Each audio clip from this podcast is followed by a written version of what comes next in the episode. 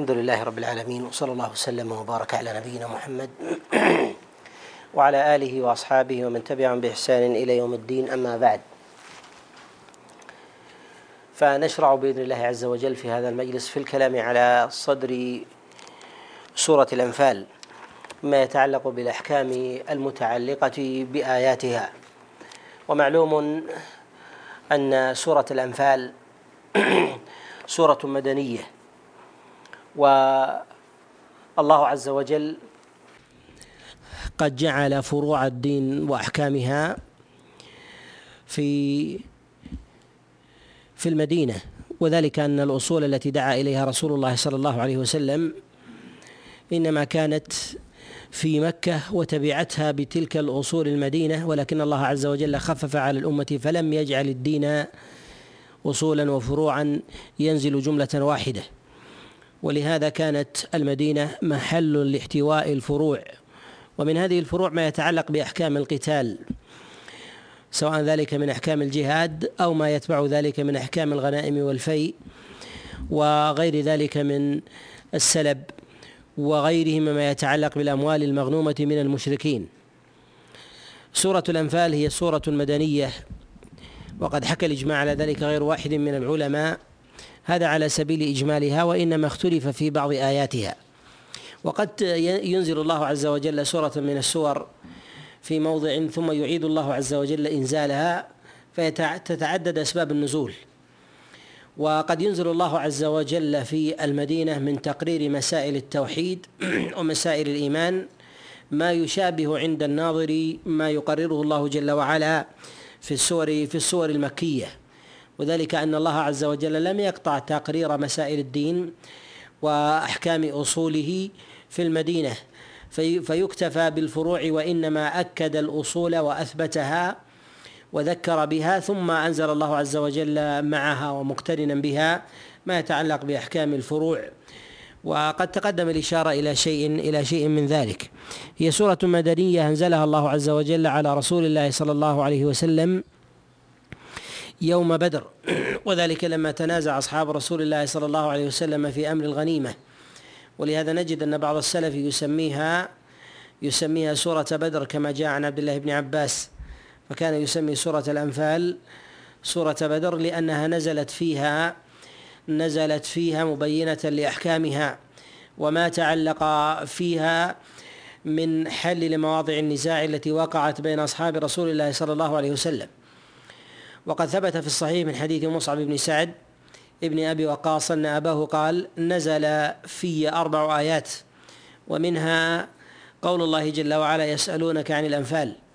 وذلك ان أن النبي صلى الله عليه وسلم أصاب مالا من المشركين وفيه سيف فأخذه سعد فقال لرسول الله صلى الله عليه وسلم نفلنيه فقال النبي عليه الصلاة والسلام ضعه.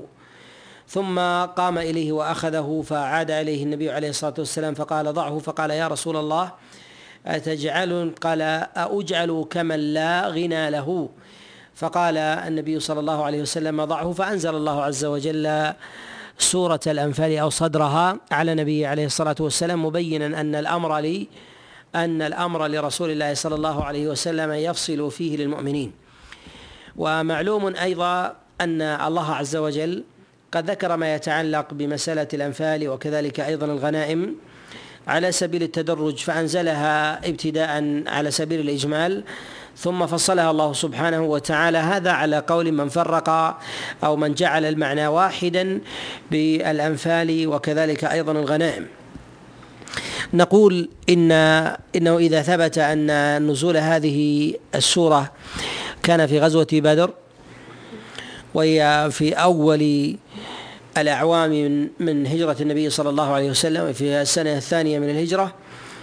آه، نعلم أن الله عز وجل قد بين الحقوق والأموال التي يتحاقق الناس فيها في ابتداء الأمر حتى لا يكون ذلك موضعا للنزاع وألا يوكل ذلك إلى وألا يوكل ذلك إلى آه، طهارة النفوس. فإن في النفوس آه، من حب المال والأثرة ما فيها حتى عند الكمل من الأمة من أصحاب النبي صلى الله عليه وسلم.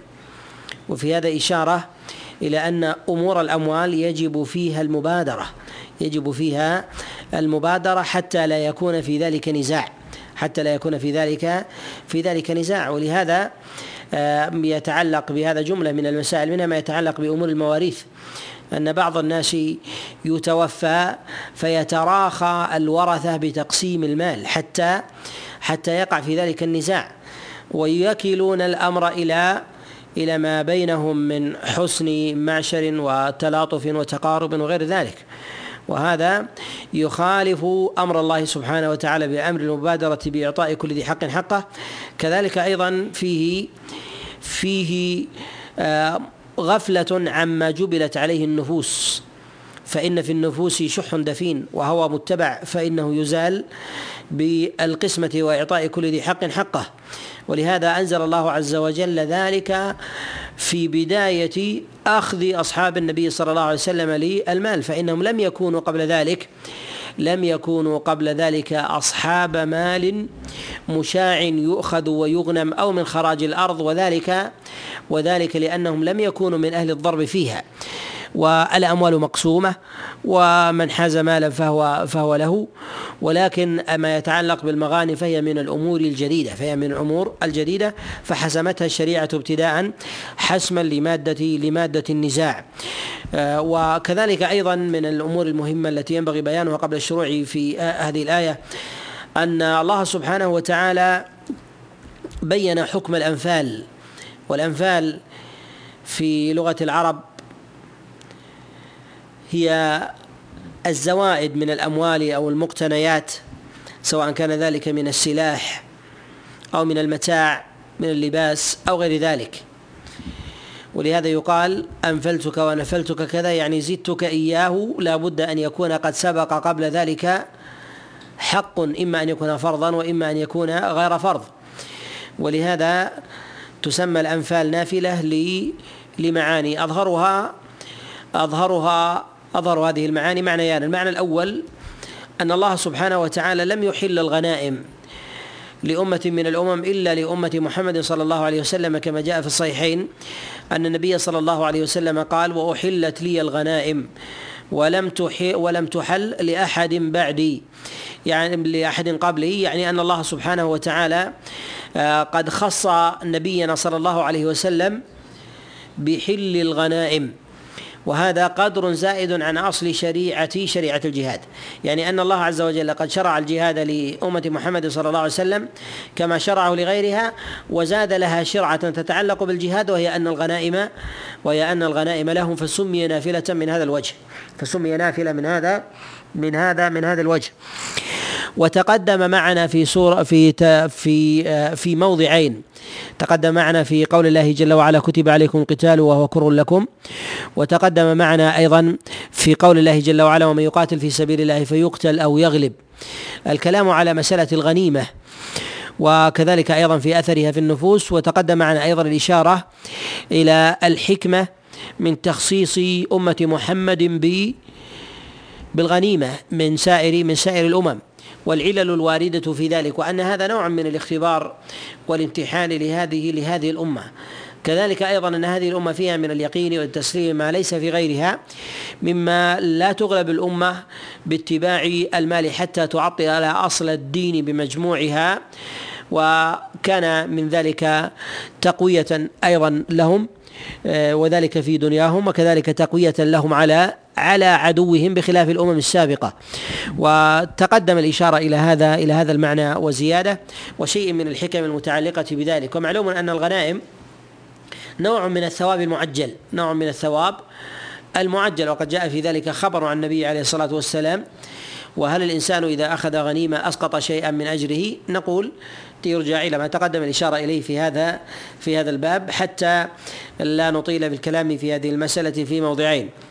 والثاني من المعاني بما يتعلق بمسألة الأنفال آه، أن القدر فيها قدر زائد أن الله سبحانه وتعالى قد ملك المؤمنين.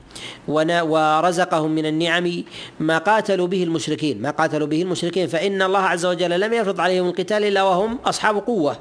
فلديهم من السلاح والقدرة ما قاتلوا به المشركين. ولكن الله عز وجل قد أنعم عليهم بقدر زائد في ذلك وهو ما كسبوه من المشركين. فكان نافلة عما كان بين أيديهم. وفي هذا إشارة لمعنى لفضل الله سبحانه وتعالى ومنته على الأمة.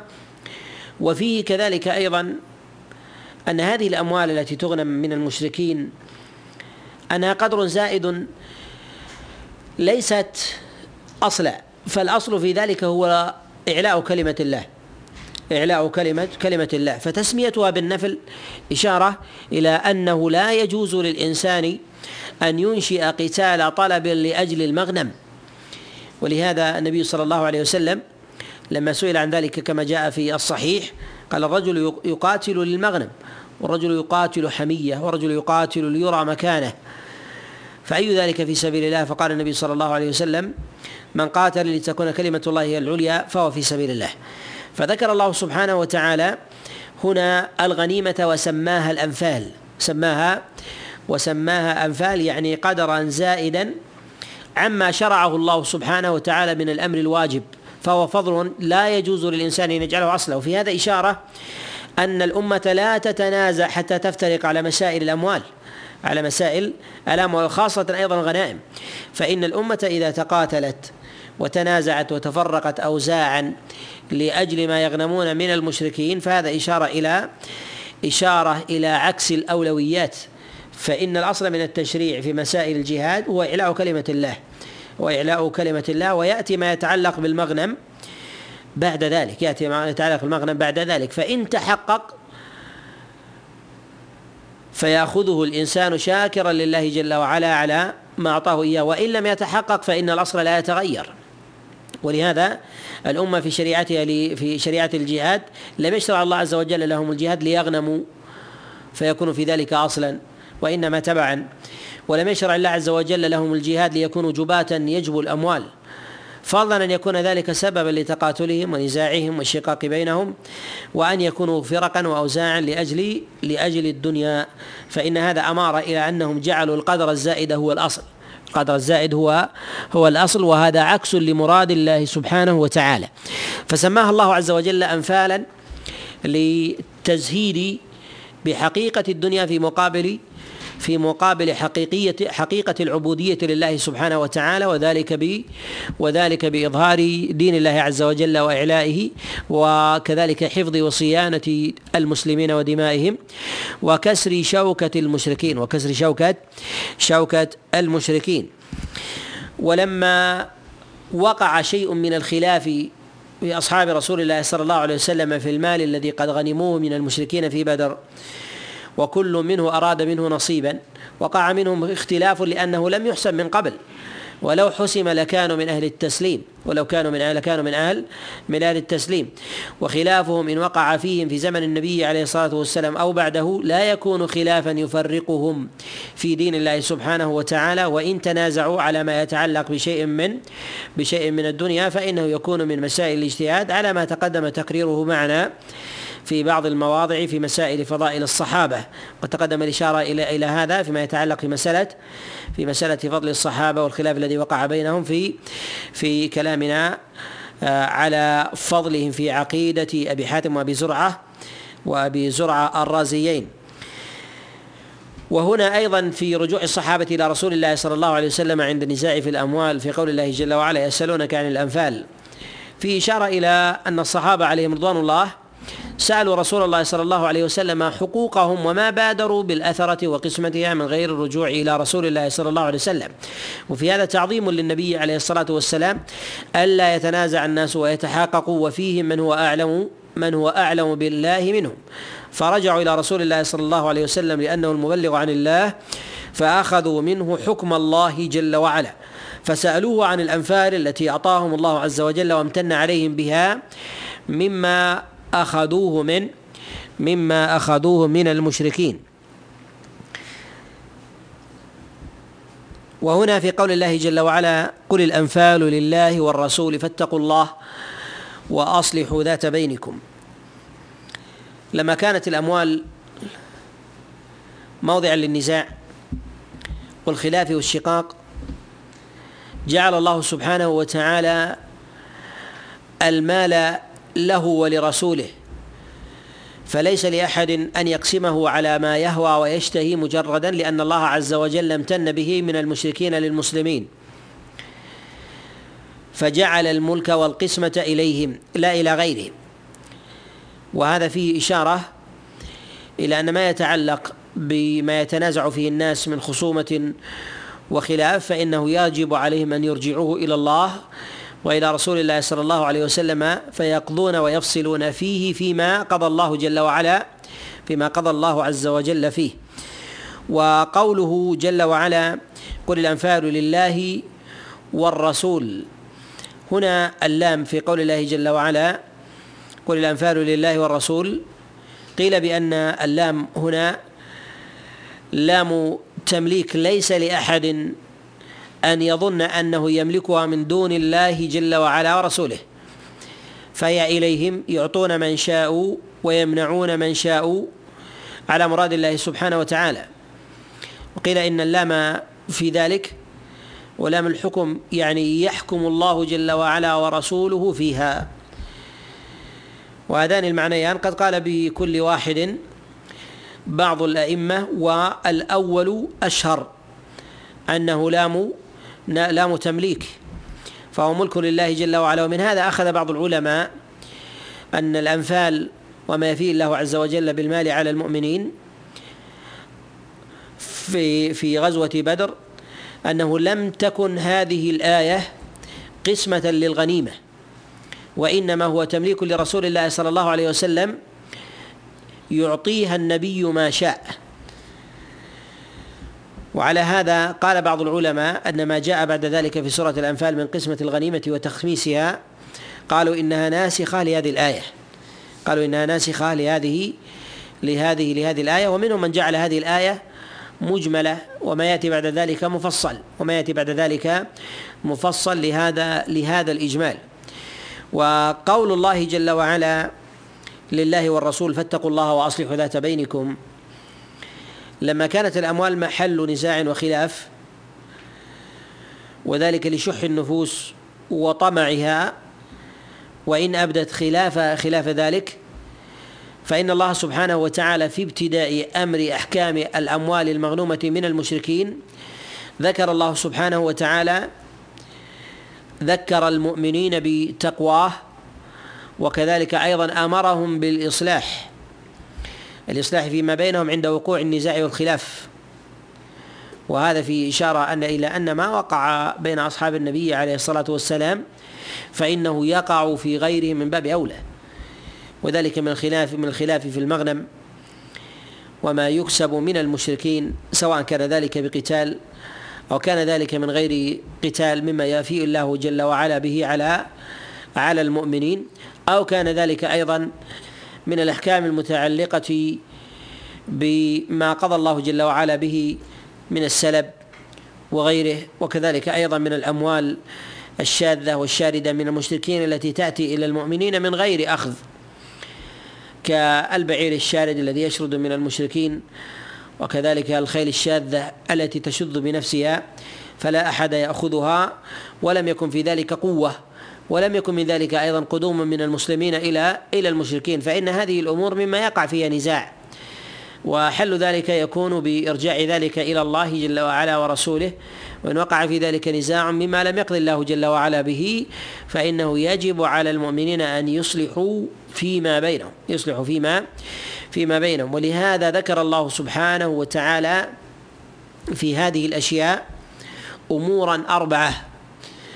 تدل على هذا المعنى مما يتعلق بأصل الشح في النفوس وتمكنه وورود النزاع. أولها ما يتعلق ببيان أن هذا الأمر لله جل وعلا ورسوله وهذا فيه إشارة إلى أنه لا حق لأحد في ذلك بحيث يظن أنه أولى من غيره بحيث يظن أنه أولى من غيره.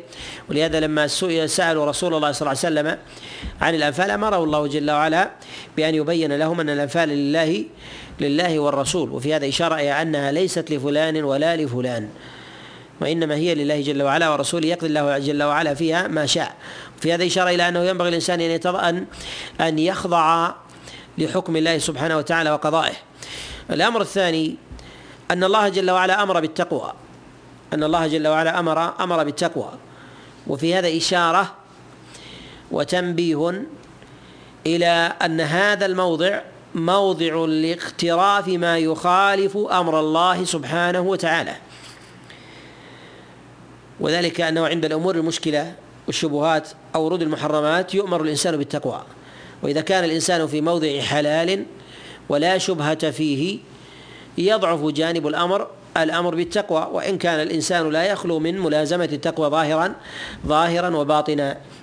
فلما أمر الله سبحانه وتعالى بالتقوى بعد بيان بيان أن آه، الحكم والقضاء والفصل في ذلك لله جل وعلا دل على أن النفوس على أن النفوس تميل ربما إلى حظها ولو أخذت من حظ غيرها.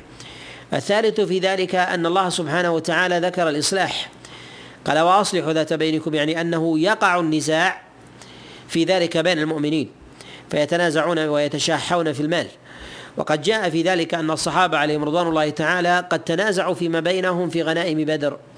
كما جاء في حديث عكرمة عن عبد الله بن عباس كما رواه أبو داود في السنن أن الصحابة عليهم رضوان الله تعالى كان منهم شبان واجهوا المشركين وكان منهم وكان منهم شيب وكبار كانوا خلفهم. فأراد الشيب أن يكونوا ك كالشبان فيأخذوا من المغنم فيأخذوا من من المغنم. وتنازع أولئك في ذلك فأنزل الله جل وعلا على رسوله صلى الله عليه وسلم قوله جل وعلا يسألونك عن الأنفال. وهذا فيه أيضا على أن النزاع قد وقع من جهات متعددة. كل يظن أنه قد وقع عليه. كما جاء في حديث سعد بن أبي وقاص ظن أن الحكم قد وقع عليه.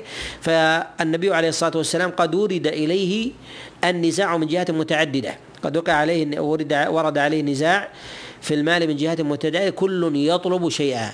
إما أن يكون أفرادا وذلك كحال سعد حينما طلب السيف وإما أن يكونوا جماعات كالنزاع الذي وقع بين بين الشبان والشيب وإما أن يكون دون ذلك ممن كانوا في المدينة ممن طلبوا من المال وهم لم يقاتلوا مع رسول الله صلى الله عليه وسلم. ومعلوم أن من الصحابة عليهم رضوان الله ممن لم يكن مقاتلا مع النبي عليه الصلاة والسلام وبقوا في المدينة ومع ذلك أعطاهم رسول الله صلى الله عليه وسلم. وقد أعطى النبي من المهاجرين ممن لم يقاتل معه عثمان بن عفان. وقد بقي في المدينة ولم يغزو مع رسول الله صلى الله عليه وسلم لأن النبي أذن له لأنه كان يمرض زوجته وهي ابنة رسول الله صلى الله عليه وسلم. فلما كان معذورا ومأمورا بأمر رسول الله صلى الله عليه وسلم أخذ حكم الغزاة. وكذلك أيضا طلحة وسعيد بن زيد أعطاهم رسول الله صلى الله عليه وسلم لأن النبي عليه الصلاة والسلام قد بعثهم في سرية يتتبعون عيرا لقريش في طريق الشام وتخلفوا تخلفوا عن تلك الغزوة ولكنهم أخذوا حكم الغزاة لا من جهة فضلهم ولا كذلك أيضا من جهة من جهة المغنم. وقد أعطى رسول الله صلى الله عليه وسلم أيضا بعض الأنصار ممن شغله النبي صلى الله عليه وسلم بأمر من أمور المسلمين. وعلى هذا نقول إن الناس ربما يتنازعون وقد تنازع بعض من بقي في المدينة ممن لم يخرج مع رسول الله صلى الله عليه وسلم وأراد من ذلك نصيبا. فكل هؤلاء قد وقع منهم نزاع فجاءت الآية للجميع فجاءت الآية الآية للجميع لتحل النزاع الذي وقع في نفوسهم من ذلك. وهذا على ما تقدم المبادرة في فصل الحقوق حتى لا يبقى لا يبقى في النفوس في النفوس شيء. وفي هذا أيضا أن الصحابة عليهم رضوان الله تعالى لما نزلت هذه الآية وأعطي آه، كل ذي حق حقه ما بقي في نفس أحد شيء لعظم إيمانهم وتسليمهم لما أمر الله جل وعلا به. الرابع في ذلك أن الله سبحانه وتعالى أمر بطاعه بطاعة الله جل وعلا ورسوله. وبعدما ذكر أمر الأنفال وأمر بالتقوى وأمر بالإصلاح بذات البين أمر ب أمر بطاعة الله ورسوله. وفي هذا إشارة وتنبيه على أن في النفس هوى مطاع. على أن في النفس في النفس هوى مطاع. لا يجوز للإنسان أن ينصرف إليه.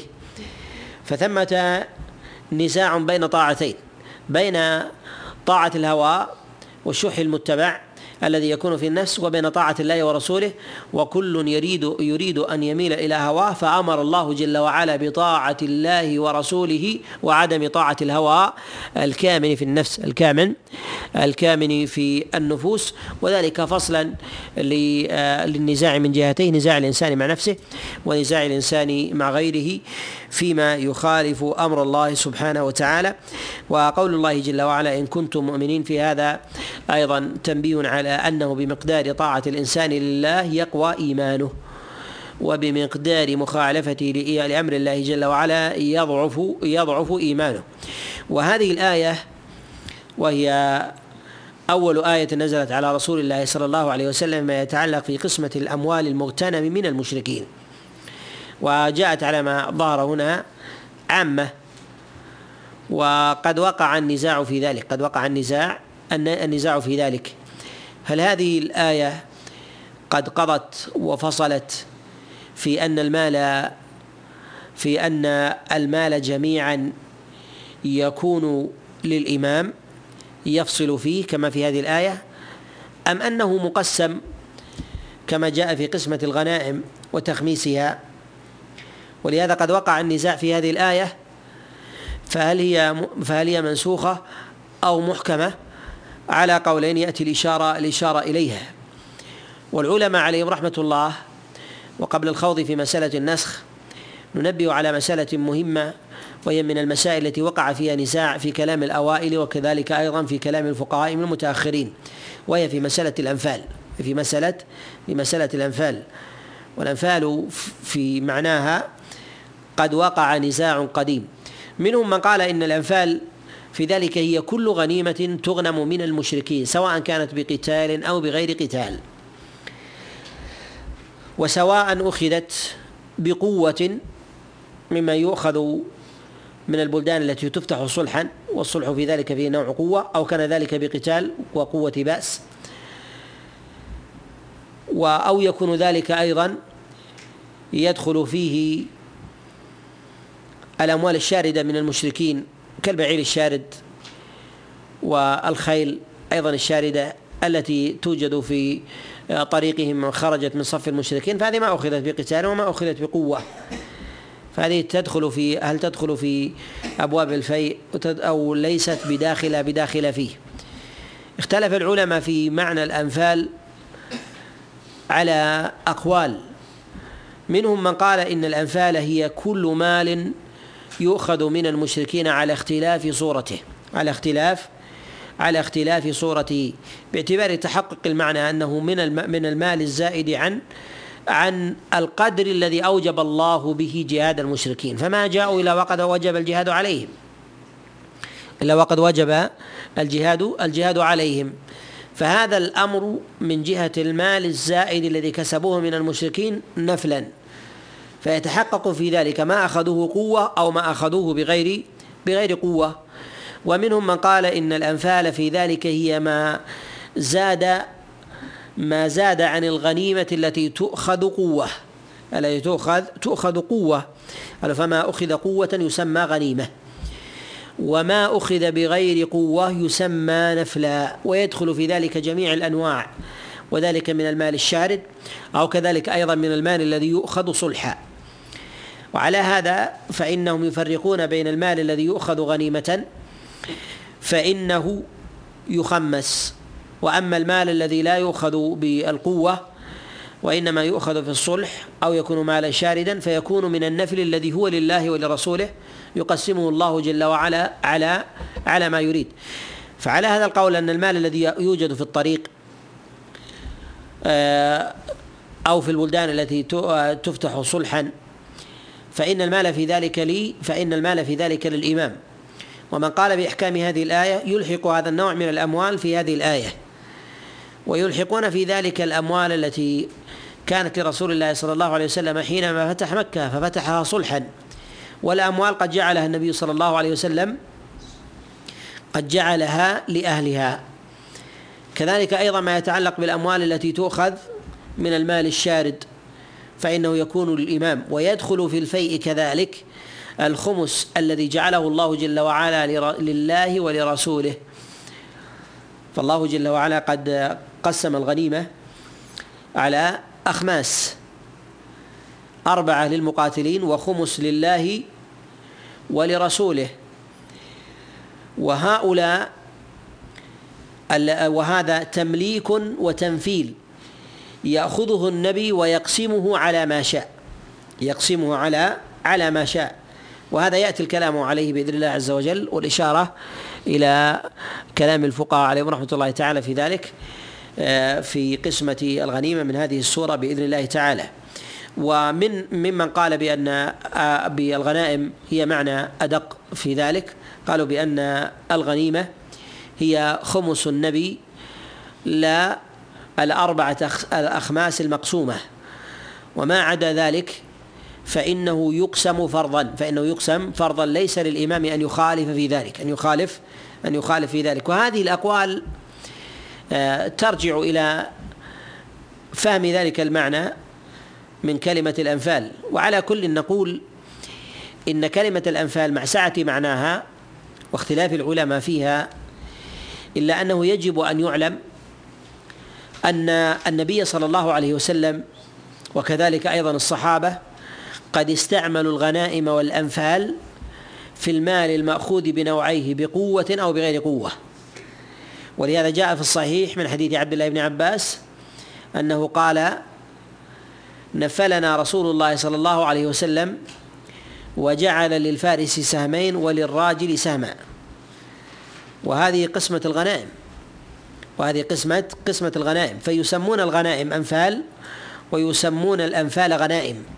وهذا من الألفاظ المشتركة في ذلك. والنزاع الذي يرد في ذلك قد نقول إن المراد بذلك في هذه الآية هو المال الزائد الذي لم يؤخذ قوة مما يقع للمسلمين من المال. ولكن ليس هذا محمولا على جميع ألفاظ الأنفال في الشريعة. فإنه قد ورد ذلك بجميع الأنواع. وهذا من الألفاظ المشتبهة وذلك كمسألة النفقة والصدقة والعطية والزكاة فهي ألفاظ مشتركة. فقد تأتي في الشريعة لفظ يشمل جميع الألفاظ. كمسألة النفقة فغالبا إذا وردت في القرآن فإنها تكون من النفقة الواجبة. يدخل في ذلك الزكاة ويدخل في ذلك الصدقة الواجبة على الإنسان. ويدخل في ذلك نفقة الإنسان الواجبة التي تكون على زوجه وولده. وقد تكون من الصدقة النافلة كذلك ولا يدخل حينئذ فيها القدر الواجب سواء كان ذلك من أمر الزكاة أو كان ذلك من النفقة الواجبة على على الزوج وكذلك الولي لأهله وأولاده. وعلى هذا نقول إن من الألفاظ من الألفاظ العامة تحكمها تحكمها تفاصيل الشريعة. تفاصيل الشريعة. وعلى هذا نقول إن الأقوال الواردة في ذلك هي أقوال محلها محلها يرجع إلى أصل النزاع في مسألة التفريق بين بين المال المأخوذ قوة أو بغير قوة. فمن العلماء الذين يقولون بأن المال سواء كان قوة أو بغير قوة فحكمه واحد وكله يقسم. أو الذين قالوا بأن المال قوة أو بغير قوة كله لا يقسم وإنما مرده إلى الإمام إن شاء قسم وإن شاء لم يقسم. فهؤلاء آه، مرد الألفاظ في ذلك إلى إلى فعل النبي صلى الله عليه وسلم لا لذات المصطلح لأن المصطلح قد استعمل في الوحي في كلام رسول الله صلى الله عليه وسلم على تلك المعاني جميعا على تلك المعاني المعاني جميعا. اختلف العلماء عليهم رحمة الله تعالى في هذه الآية هل هي آية منسوخة أو محكمة؟ والسبب في ذلك أنها جاءت مجملة. والمال الذي أخذ من المشركين في غزوة بدر أخذ بقتال وقوة. أخذ بقتال بقتال وقوة. فإذا قلنا أن هذه الآية نزلت على النبي عليه الصلاة والسلام في بدر وأن المال كان مأخوذا بقوة فمعنى ذلك أن الأنفال تكون في الغنيمة المأخوذة بقوة فهي شاملة لها وكذلك من باب أولى ما أخذ ما أخذ بغير بغير قوة. لأنها تدخل في معنى في معنى القدر الزائد في معنى القدر القدر الزائد. وهذا القول الذين يقولون بأن آه، آه، هذه الآية هي آية جاءت مجملة على رسول الله صلى الله عليه وسلم. قالوا فإن الآية التي جاءت بعد ذلك كانت مفسرة مفسرة لها وجعلوا هذا الإجمال في ذاته مبني على معنى يعرفه رسول الله صلى الله عليه وسلم يقسمه على مراد الله إما بوحي خاص من السنة أو كذلك بما جاء بعد ذلك من من تخميس الغنيمة من تخميس الغنيمة. وعلى هذا من قال بأنها محكمة وهي على ظاهرها وملك النبي صلى الله عليه وسلم حق التقسيم ولا يوجد تخميس فإنه يقول بنسخها فإنه يقول بنسخها. والعلماء في ذلك على معنيين وجمهور العلماء يقولون بالنسخ جمهور العلماء يقولون بالنسخ. ويقول بذلك جماعة من السلف ومروي عن عبد الله بن عباس وعكرمة مولاه ويقول به الإمام الشافعي رحمه الله وغيرهم من الأئمة على أن هذه الآية على أن هذه الآية منسوخة. على أن هذه الآية منسوخة. قالوا لأن أول الأمر وكل وكل المال إلى رسول الله صلى الله عليه وسلم الأنفال لله والرسول. ثم بعد ذلك قسمها الله عز وجل وجعلها أخماسا وجعلها جعلها أخماسا على ما يأتي بيانه بإذن الله بإذن الله تعالى.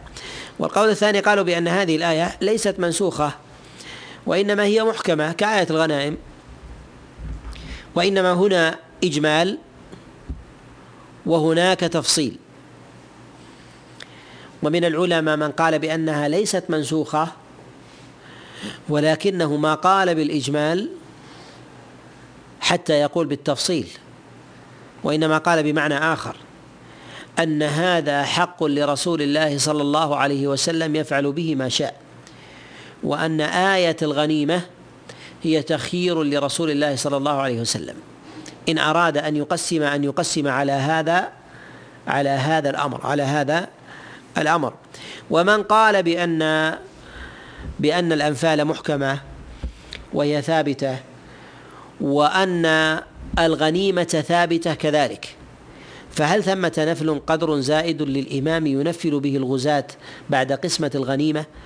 فيفرق بين الغزاة فيعطي هذا قدرا زائدا وإذا جاز ذلك فمن أي قدر يعطيه؟ فمن أي قدر يعطيه؟ اختلف العلماء في ذلك اختلف العلماء في ذلك ممن يقول ببقاء حكم الأنفال. والأنفال على ما تقدم هي القدر الزائد الذي يعطى يعطاه الغازي. إما أن يكون قدرا زائدا على المعنى الأصلي فيما تقدم أو يكون قدرا زائدا عما ضرب له. فأعطيناهم ما يتعلق بقسمة الغنيمة على أربعة أخماس وأخذوها. وما يتعلق بالخمس الباقي هل تكون الغنيمة منه؟ أم تكون يكون الأنفال منه؟ أم يكون ذلك من أصل المال؟ من أصل المال. من قال إن القسمة الأنفال تكون من أصل المال أي أن الإمام يقوم بإعطاء من يريد ممن رأى منه بأسا وأن يضرب ضربا ما شاء قبل قسمة قسمة الغنيمة. فإذا أعطى رجلا صاحب قوة وبأس شديد وأراد أن يخصه بسلاح أو أن يخصه بمال من الغنيمة قبل أن يقسمها. قالوا يجوز له ذلك ويكون ذلك من أصل الغنيمة قبل أن يخمسها. وهذا القول ذهب إليه الإمام أحمد رحمه الله. هذا القول ذهب إليه الإمام أحمد رحمه الله إلى أن المال الذي يكون للإمام فيه التنفيل يكون من أصل الغنيمة يكون من أصل من أصل الغنيمة.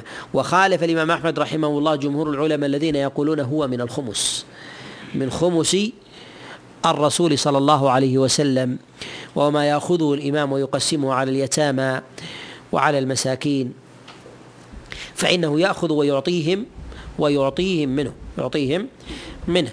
فذهب جمهور العلماء إلى أن الأنفال وإذا أراد الإمام أن يخصص أحدا بعطية من المال المغنوم أنه يكون من الخمس وأنه لا يجوز للإمام أن يعترض الغنيمة فيما زاد عن الخمس المجعول لله ولرسوله ولذي القربى واليتامى والمساكين. وإذا أراد أن يعطي أحدا فيعطيهم من ذلك الخمس. وما عدا ذلك فهو من جهة ابتداء المغنم هو حق له. هو حق له. وهذا الذي ذهب إليه جمهور العلماء وقول الإمام مالك والشافعي وأبي حنيفة عليهم رحمة الله واختلفوا فيما بينهم واختلفوا فيما بينهم. هل النفل يؤخذ من ذلك من خمس؟ الخمس. وذلك أن الخمس خمس الخمس مقسم لله ولرسوله ولذي القربى واليتامى والمساكين. هل يعطى من ذلك مما كان لله ولرسوله؟ لله ولرسوله خمس. لله خمس ولرسوله خمس ولذي القربى واليتامى والمساكين. هل يؤخذ من أصل الخمس ويقسم حتى لو شاء أن يعطيه كله؟ أم أنه يأخذ من خمس الخمس؟ اختلف العلماء في ذلك على قولين. جمهور الذين يقولون بأنه من هذا الخمس يقولون من أصله يفعل به ما شاء وإن شاء أن ينفله جميعا. إن شاء أن ينفله جميعا. ولو أعطاه واحدا. ولو أعطاه أعطاه واحدا. قالوا وذلك أن النبي صلى الله عليه وسلم قد أعطى أقواما ممن لم يكونوا معه عليه الصلاة والسلام وأكثر في العطاء وأكثر في العطاء كما أعطى الأقرع ومن كانوا معه أعطاهم مئة من الإبل أعطاهم مئة مئة وهذا قدر قدر كبير. وهذا قدر قدر كبير. ومن العلماء من يقول إن هذا القدر قد يكون من من خمس الخمس لأن ربما تكون الغنائم كثيرة. فلم يذكر في الخبر مقدارها من جهة الغنيم من جهة المغنم وإنما هو عطاء كثير وقد يكون أصل المغنم كثيرا وقد يكون أصل المغنم أصل المغنم كثيرا وعلى كل نقول إنه يجوز للإمام والأمير في الجيش أن يخص أحدا بنفل في فيعطيه لا لمجرد هواه وإنما لمصلحة قائمة وحق قام فيه. وذلك مما يتعلق مثلا ببسالة وقوة وشجاعة فإنه يخصه بالعطاء سواء أعطاه من أصل الغنيمة على قول أحمد قبل أن يقوم بتخميسها أو أعطاه بعد تخميسها من الخمس. أعطاه من أصل الخمس أو أعطاه كله أو أعطاه من خمس الخمس. وهذه أقوال صحيحة ولكل قائل فيها سلف ولكل قائل قائل فيها فيها سلف ولكنه لا يعطي لهواه ولمجرد القرابة والحظوة وغير ذلك فإن ذلك من قسمة الهوى. والنبي صلى الله عليه وسلم ما كان يعطي أحدا إلا لحق أو موجب قام فيه. ولو كان ضعيف الإيمان فإنه يعطيه استصلاحا له وكذلك تأليفا لقلبه ودفعا لشره وتقريبا له عن النار. كما جاء النبي عليه الصلاة والسلام في حديث سعد لما قال النبي صلى الله عليه وسلم إني لأعطي الرجل وغيره أحب إلي منه خشية أن يكبه الله في النار. وهذا عطاء لا لمجر لا لحظ النفس وإنما لي لكسب الغير وتقريبهم من الإيمان وإبعادهم عن الكفر وعن النار. وهذا من المقاصد التي ربما يفعلها الإنسان فيعطي الأدنى ويترك الأعلى. ولهذا نجد أن النبي عليه الصلاة والسلام يكل قوي الإيمان لإيمانه. فالدنيا ليست ميزانا للحب ولا للبغضاء وأقل الناس عطاء من رسول الله صلى الله عليه وسلم هم أبو بكر وعمر. وقلما عليه الصلاة والسلام يعطيهم ويعطي غيرهم من الأبعدين أكثر منهم. لماذا؟ لأن النبي صلى الله عليه وسلم يعلم من أحوالهم من قوة الإيمان والصدق أن المال أعطوا أو لم يعطوا أن ذلك لا يزيدهم لا يزيدهم من جهة القربى إلى الله جل وعلا شيء لأنهم يعلمون أن هذه أن هذه دنيا المغنم فيها لا يعني مغنما في الآخرة لا يعني مغنما في الآخرة وإنما يعطي النبي صلى الله عليه وسلم من دونه. ولهذا نقول إن عطاء الدنيا ورزقها وكسبها لا يعني من ذلك تفاضلا في الخلق في الخلق فيما بينهم. وإن أعطى النبي صلى الله عليه وسلم آه، العليا مثل كأبي بكر وعمر إلا أن عطاءه لهم لا يوازي لا يوازي غيرهم ممن كان ممن كان آه، ممن كان من الصحابة بعيدا عن رسول الله صلى الله عليه وسلم يتألفه ويقربه ويقربه إليه.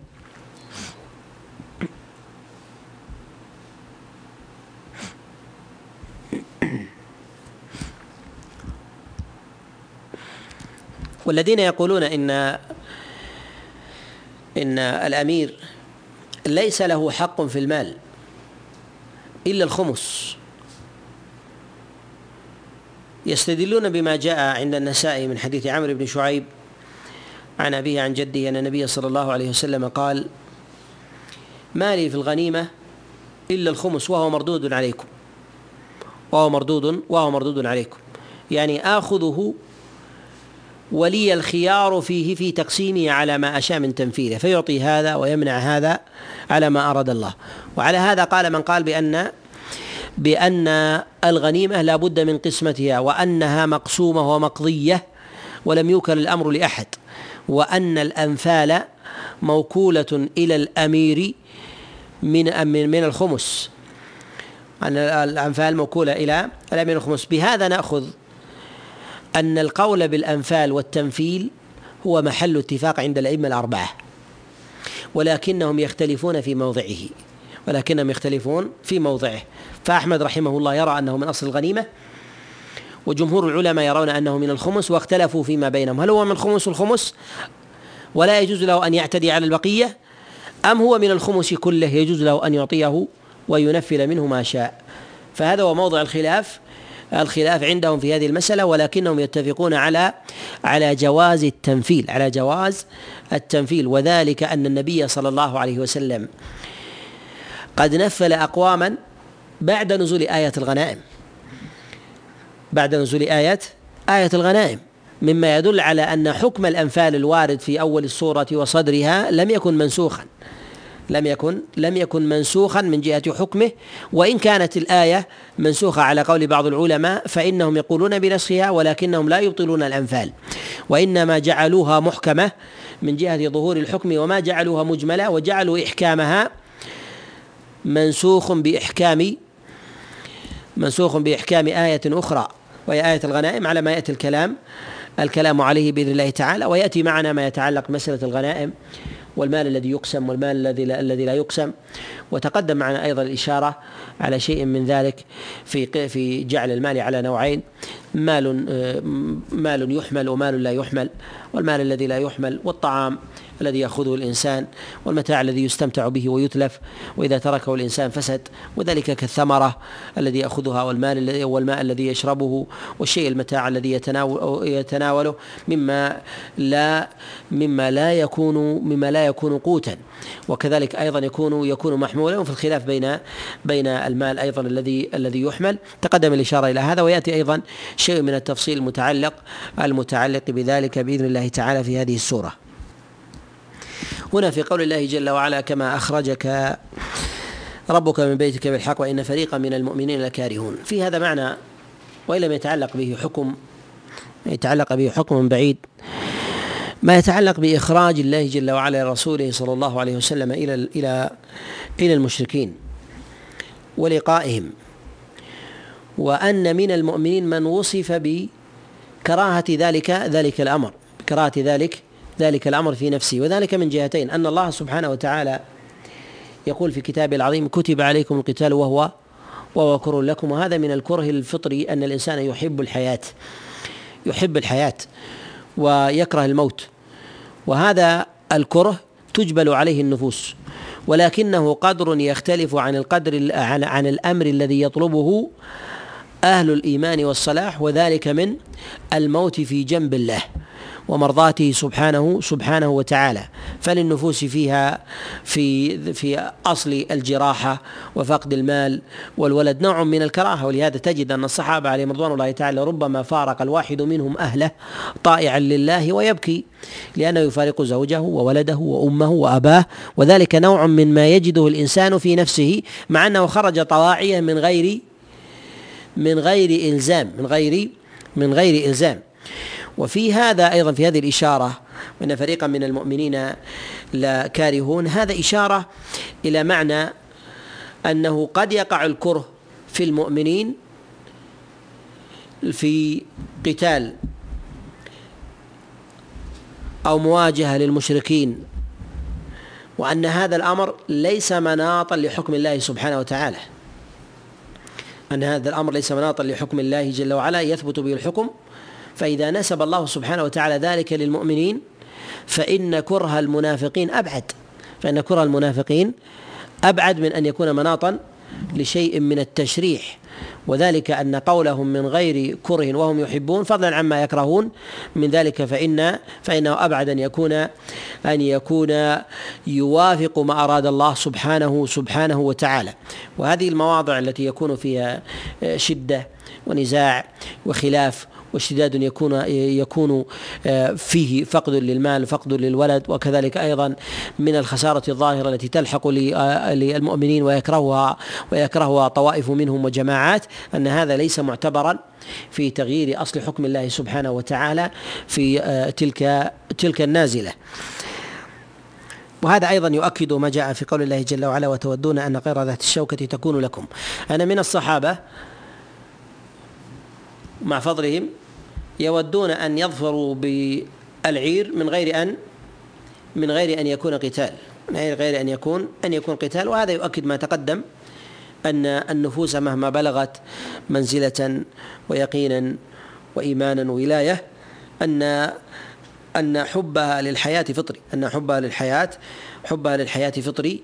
ولكن موضع الاختبار هو في الإقدام والإحجام. ولهذا أصحاب النبي صلى الله عليه وسلم ما منعهم ما يجدون في نفوسهم من مخالفة من أن يخالفوا رسول الله صلى الله عليه وسلم. بل اتبعوا النبي عليه الصلاة والسلام وهم على يقين في ذلك وأن الكره الموجود في ذلك لا يعني من ذلك شيئا.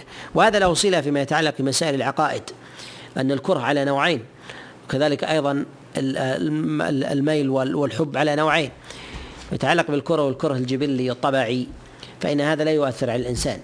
ولهذا مدح الذي يفعل شيئا يكرهه جبلة وطبعا كما جاء النبي عليه الصلاة والسلام من ذلك في الصحيح حديث أبي هريرة في قول النبي عليه الصلاة والسلام وإسباغ الوضوء على المكاره يعني الإنسان يكره أن يتوضأ في في في الشتاء أو يكون يستثقل الإنسان مثلا أن يتوضأ لكل صلاة يكون عليه طهور فيتوضأ مرضاة لله جل وعلا.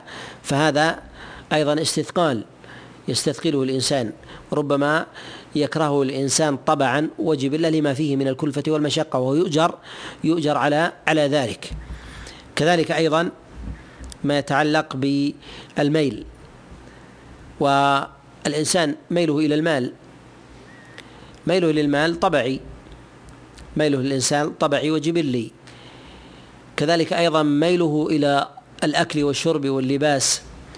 والنكاح أمر جبلي وفطري ولكن الإنسان محكوم في الانقياد لذلك فإذا خالف أمر الله عز وجل فانصرف لمحبوبه وترك محبوب الله جل وعلا كان ذلك هو موضع الاختبار بالمقدار الذي يخالف فيه ميله إما أن يميل إلى محبوب الله وإما أن يميل إلى إلى محبوبه فمن المال ما هو حرام ومنه ما هو حلال ومن الأكل والمنكح والمشرب كذلك والملبس.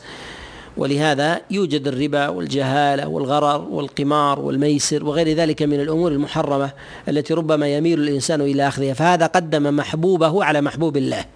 قدم محبوبه على محبوب على محبوب الله جل وعلا. كذلك أيضا في المأكل والمشرب والملبس والمنكح والمسكن وغير وغير ذلك. فإن الإنسان يقدم ما ما يحبه الله سبحانه وتعالى. لهذا نقول لما يتعلق بهذا النوع فالكره والبغض عبودية لله جل وعلا. يحب الإنسان ما أحب الله ويكره ما كرهه الله جل وعلا. وإذا خالف أمر الله سبحانه وتعالى لا يعد بذلك بذلك كافرا. ولكنه قد بذل شعبة من شعب من شعب الكفر شعبة من شعب من شعب الكفر. ومعلوم أن من العلماء من يجعل المعاصي شعبة من شعب الكفر لكنها ليست كفرا يخرج من الملة ليست كفرا يخرج من الملة. و آه هذا يحملونه على قول الله جل وعلا أفرأيت من اتخذ إلهه هواه فجعل كل من اتخذ ومال إلى هواه متخذا إلها من دون الله. من دون من دون الله. وقد ذكر هذا بعض الأئمة أن المعاصي من شعب من شعب الكفر لكنها لا يطلق عليها كفر. لا يطلق عليها عليها كفر إلا ما دل عليه الدليل بإطلاق الكفر الأصغر والكفر والكفر الأكبر آه، على ما هو مبين في مسائل في مسائل العقائد. وأشرنا إلى هذا أيضا في كلامنا على عقيدة الرازيين. يرجع إليه هناك. هنا في قول الله سبحانه وتعالى وينزل عليكم من السماء ماء ليطهركم به. في هذه الآية دليل على أن الأصل في المياه الطهارة. هنا مسألة وهي مسألة الأعيان الأعيان الأصل في الأعيان الطهارة ولا خلاف عند العلماء في ذلك. ومن الأعيان المياه. وقبل الخوض في أصل في أصل الماء يقال الأصل في الأعيان لأن الإنسان لا يأخذ الماء من السماء قبل أن يمر بعين طاهرة. قبل أن يمر بعين طاهرة إما أن أن يحوي الماء قرب أواني أو برك أو أن يحويه ولو بكفه أو غير ذلك من مما يحويه. فالأصل في الأعيان الطهارة الأصل في الأعيان الطهارة. والآية هنا دالة على المعنيين دالة على على المعنيين. فلما حكم بطهارة الماء والتطهير به ومعلوم أنه لا يتطهرون به إلا وقد مر على إلا وقد مر على عين طاهرة دل على أن جميع الأعيان طاهرة. وقد حكى الإجماع على ذلك جماعة من العلماء على أن الأصل في الأعيان الطهارة وأن النجاسة عارضة لابد من قيامها من دليل من الشرع أو من أو من الحس. حكى الإجماع على ذلك ابن تيمية رحمه الله وغيره. فلكل أحد أن يلبس ما شاء وحكم الملبوس طاهر وأن يأكل ما شاء وحكم المأكول طاهر وأن يشرب ما شاء وحكم المشروب طاهر. وكذلك أيضا في جلوس الإنسان على المياثر وعلى الفرش والبسط والأحاصير وغير ذلك فالأصل فيها الأصل فيها الطهارة إلا ما دل الدليل على نجاسته. وذلك جلود الخنازير وكذلك أيضا الكلاب. وغير ذلك مما دل الدليل على نجاسة عينه. ما دل الدليل على نجاسة نجاسة عينه؟ نكتفي بهذا القدر. أسأل الله عز وجل ولكم التوفيق والسداد الإعانة وأن ينفعنا بما سمعنا وأن يجعل حجة لنا لا علينا. وصلى الله وسلم وبارك على نبينا محمد.